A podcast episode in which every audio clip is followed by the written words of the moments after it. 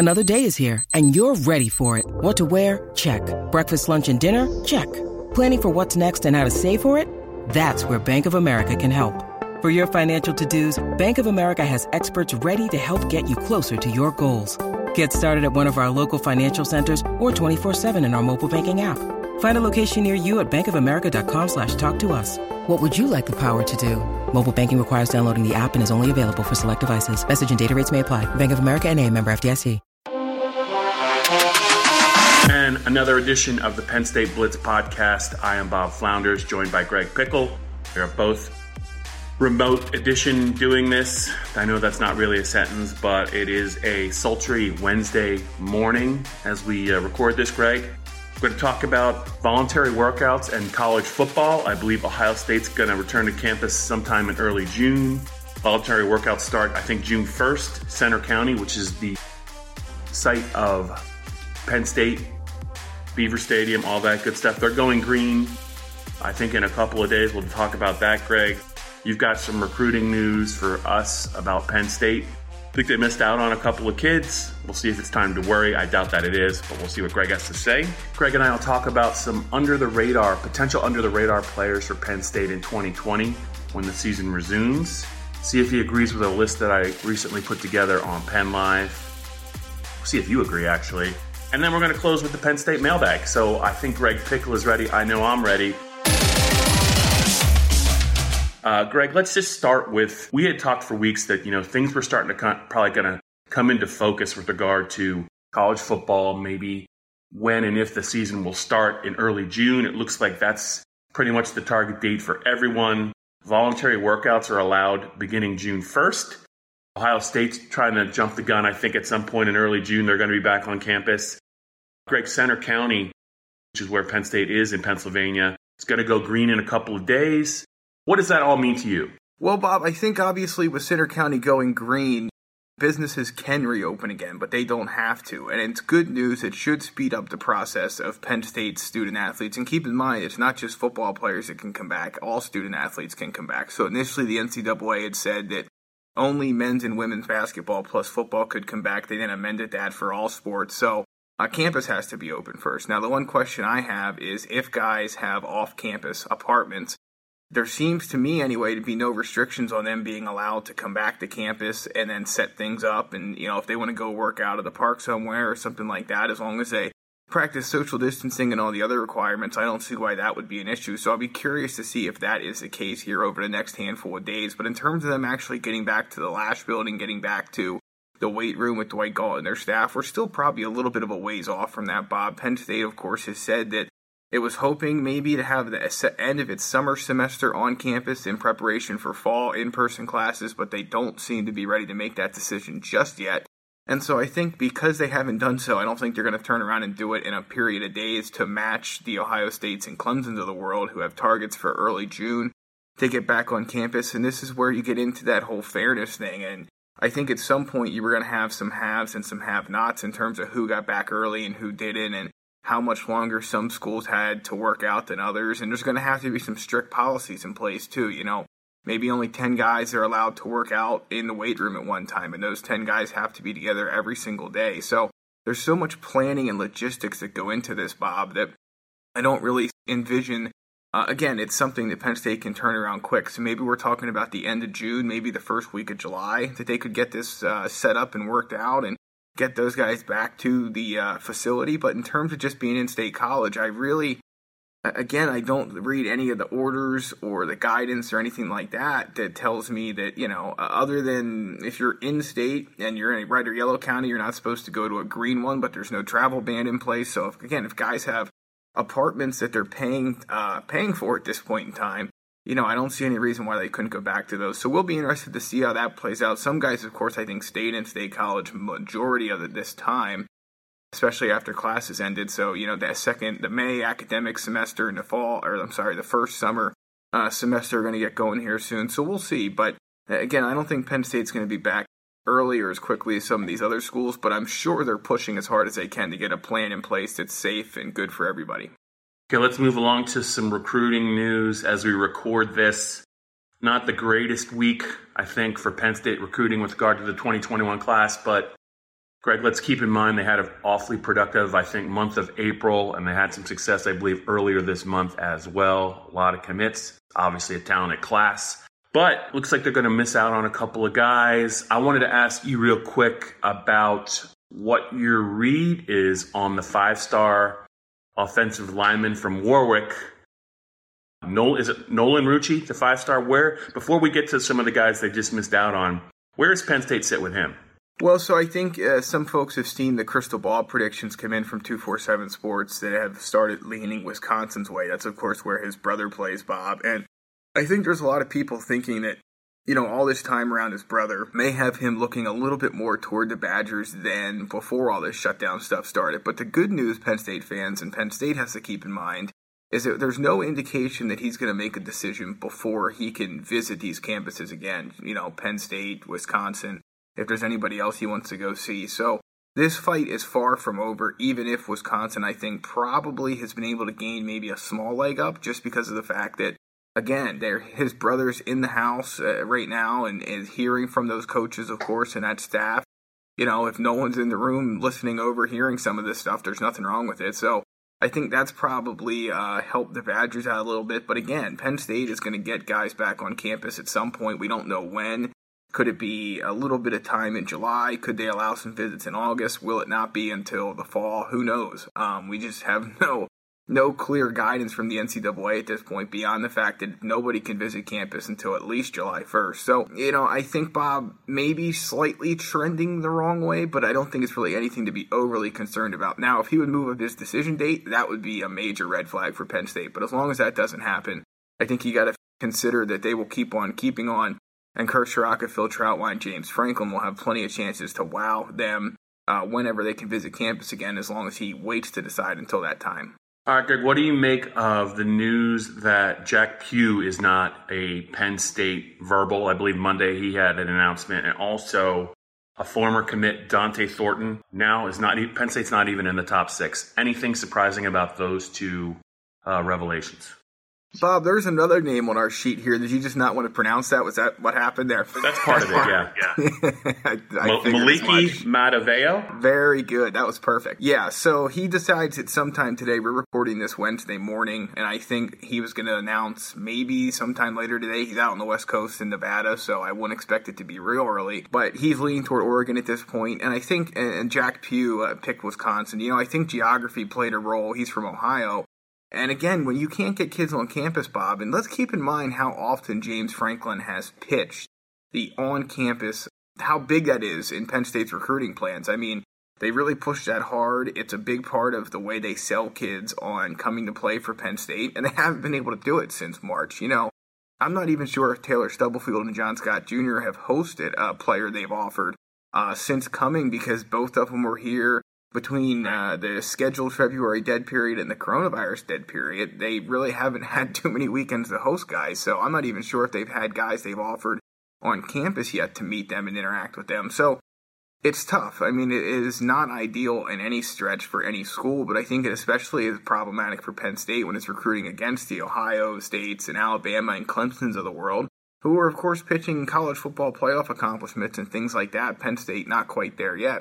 And not only that, but they can't even use maybe the best uh, recruiting tool they have, the in person visits, to their advantage because they can't have anybody on campus. So that's been tough. So, you know, I think with uh, Matavao and Pugh, geography definitely played a role there. We'll see if Penn State can talk them into visiting maybe sometime down the road once things clear up. But and then with Dante Thornton Jr., really surprising that he left Penn State out of his top six. Not sure if he maybe didn't have a, a good relationship with Taylor Stubblefield, or if he just decided he wanted to open up his horizons completely.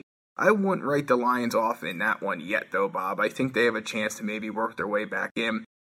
It's all going to come down to, and I, you know, it, it continuously sounds vague and, and not intentionally, but we just have no other way to look at it at this point. But you're not going to know, I don't think, the complete ability of Penn State to quote unquote recover in this recruiting cycle. And it sounds weird to say that when they have, what, 12 commitments now, but there have not been greatly encouraging signs of late, even though they had that nice run of commitments not too long ago. So, you know, I, I think you're going to know more about where this class will ultimately stand once they can get guys back on campus again. But until then, there might be uh, some some downtime and some periods of inactivity because you know they have 12 guys. We think they might sign up to 20, so the space is getting tight already. And again, a lot of these kids want to wait until they can make visits again to make an announcement. Could that change with guys wanting to decide before their senior season, even if they can't make visits? Yes, and that's one of the reasons that a lot of people think we'll see a rash of decommitments come the time visits are allowed again in the fall, if that is the case. All right, before we get to the second half of the Penn State Blitz, my man Greg has some Penn State Blitz housekeeping to get across to you guys, talking about YouTube, how to subscribe, how to rate, all of it. Greg, start the party. Yeah, you got it, Bob. The Penn State Blitz podcast publishes almost every Thursday. If you subscribe on Apple, Spotify, wherever you get your audio, you can uh, usually get it Wednesday night. It goes up a little bit early if you're a subscriber, so be sure to do that. Don't remember to like, don't remember to rate. Let us know, give us some feedback on how you think things are going, what topics you would like us here to hear us talk about. As you've noticed too, we've also been doing the Penn State Blitz video, which is how this whole thing started way back when. Uh, we found a way to do it uh, during these crazy times. You can find that and all of our archived Penn State football footage at youtube.com slash all Penn State.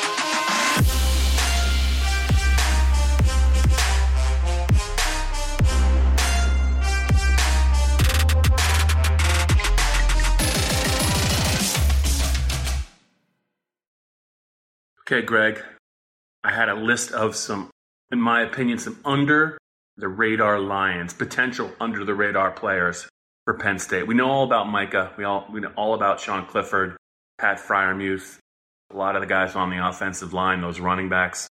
We know a lot about those guys. So does the fan base. I think I came up with six names. Pretty sure I remember them all. But before we could run through them real quick, I think it was uh, Ellis Brooks, the linebacker, Freddie Hansard, the defensive tackle, Donovan Johnson, a corner, Will Levis, a quarterback, Daniel George, a wide receiver, and Zach Kuntz, the big tight end from Camp Hill. Six names for you, Greg. Who's are any of those guys under the radar for you? Yeah, there's no question about it. You know, the one guy I think that that could possibly see a bigger role this year than we expect I just wonder if Kirk Ciarrocca will find a way to work Zach Kuntz into things, and I think that tight end room is so fascinating just simply because of the fact we don't we assume Theo Johnson will be healthy by the time summer drills can start again, but how far behind is he after not being able to do a lot in the winter?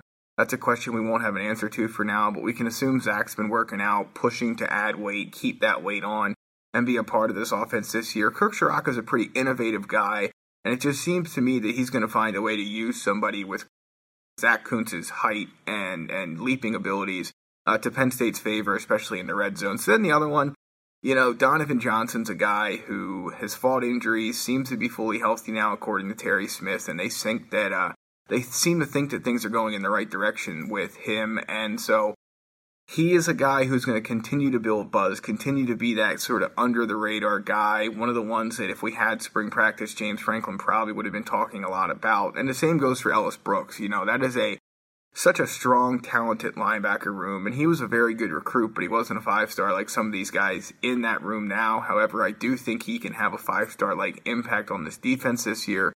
He really strikes me, Bob, as a guy who won't be talked about much on Brent Pry's defense going into the fall or whenever the season's played, but it's going to have a big role for this team when they do take the field. Yeah, I like Ellis Brooks a lot this year to make an impact. One thing I noticed about him is when he was on the field, kind of he backed up Jan Johnson uh, much of last year. He seemed to be real disruptive. He seemed to be very good on blitzes and kind of uh, tackles for loss. He was always kind of around the ball.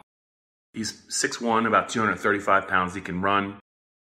I think he's got a chance to have a really, really good year. That I think Brent Pry uh, talked about his linebacker depth chart, and I think initially he had he had Brandon Smith and Lance Dixon at the same position. If that's the case, I think that really opens it up for a guy like Ellis Brooks. He's going to have to beat out Jesse Luketa. I think it's lumped together with him, and that won't be easy to do because Jesse's talented as well. But I think those guys will do uh, more than hold their own in the middle. I think Fred Hansard's another intriguing guy, as is Daniel George. If we're not talking about Daniel George, probably by mid October, I mean, that means Penn State's wide receiver group might look radically different than a, a lot of people thought. But I think all those guys have the talent to be impact players in 2020. We'll see how many I got right and how many I got wrong. But let's turn it to the mailbag, Greg. I mentioned it's not a Penn State uh, question, but my uh, my my favorite three year old charlatan, uh, who I who is my Derby pick, might be in a little bit trouble after testing positive for some weird substance down in Oaklawn. I know you you follow horses too. Is this something? Is this something I should be concerned about? Yeah, I don't know. It seems like the uh, the narrative has shifted on Wednesday to it being something more of a slap on the wrist than a major issue that's gonna shake horse racing on its head heading into a, a, inverse triple crown season. So no, Bob. My opinion is that you do not need to be worried. Let me ask you this: uh, in terms of that under the radar list, yes. you know, there's some offensive linemen I think that could be a bigger part of this team than you know maybe we would assume, considering how many guys are returning starters this year. But CJ Thorpe, Mike Miranda, probably two starters. Which one is going to have the better season in your mind as we sit here and talk about it on, uh, you know, May 27? Ooh, uh, CJ Thorpe. When I think of CJ Thorpe, pure power player at guard, Miranda can handle himself as well. I, I think if CJ if CJ is in, in good condition, and there's no reason to believe that he won't, I think he could have a big year. But what I would say about Mike Miranda is he's a he's a talented guard as well. I remember I think he was a January enrollee, and even though they they redshirted him, they liked him a lot because right from the minute he got on campus. Also, don't discount the fact that he can also be uh, the center, and I think they're kind of grooming him maybe to play center once Michael Menet. This is Michael's last year, so once Michael leaves, I think I think Miranda would be the center. I think that I think that versatility, you know, when you talk about maybe some injuries and stuff like that, I think he can really help the offensive line. They're they're both two talented players who kind of had to pay their dues to get to this point. I think they're both going to play a lot, but I, I, I think there's something to be said for Mike Mike's uh, versatility, and we'll see how both those guys do this year. But they're a little bit different players, but I think both of them really in in full time roles. They they split time at a position last year. I think they can really take a big step forward. Bob, is it going to hurt Penn State a lot or a little bit to be delayed behind Ohio State when it comes to this whole return to campus, being able to work out thing? I'll give you my thought first. I'm mixed on it. I really am. I think a lot of these guys have found ways to innovate at home, and I know the nutrition's not the same. I know that the workouts aren't the same, but I I think that there's going to be a, a lot of flares shot up by a lot of Penn State fans. Yeah, I agree with you. I don't think a week or a, a 10 day head start is going to really matter. I think it's more about what both programs and what both players have been doing on their own, you know, since the middle of March. I think that's really going to carry a lot more weight. And I don't, I don't think if you had told me that Ohio State was on campus for, you know, three weeks or a month or was working out together for a month ahead of Penn State, sure, they would definitely probably have a leg. But just, I, just, I think they play. Do you think Greg? Do they not play late this year? Do they play? Do you remember when they play, or that was last year? Almost certain that is the case. Yes. So, by the listen, the game's going to be at Beaver Stadium by the time I think these two teams are ready to go. I think Ohio State will see uh, Penn State's best effort, and I think it's going to be a heck of a game.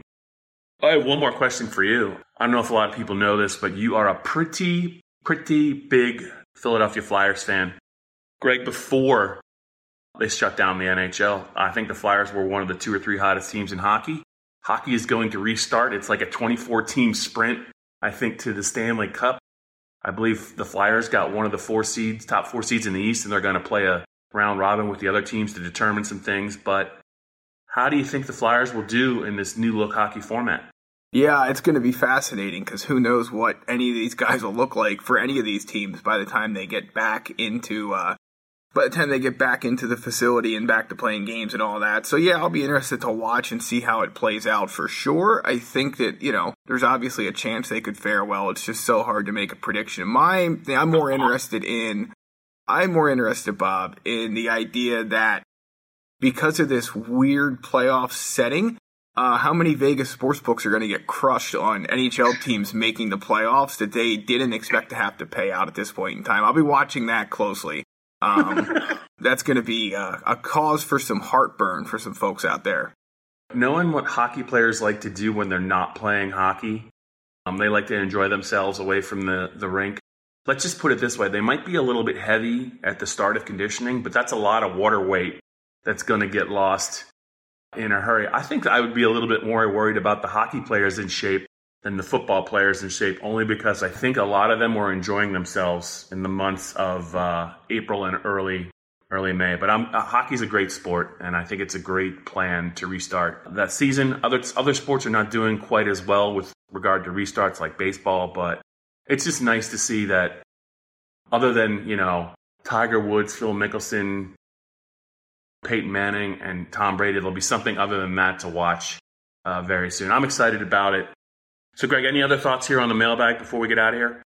No, I'm just excited that you will not be able to probably own me in fantasy baseball this year. It doesn't look like that's going to be a problem, so you'll have to wait until next year for that satisfaction. Fantasy football is coming up, Greg, so you have that to look forward to.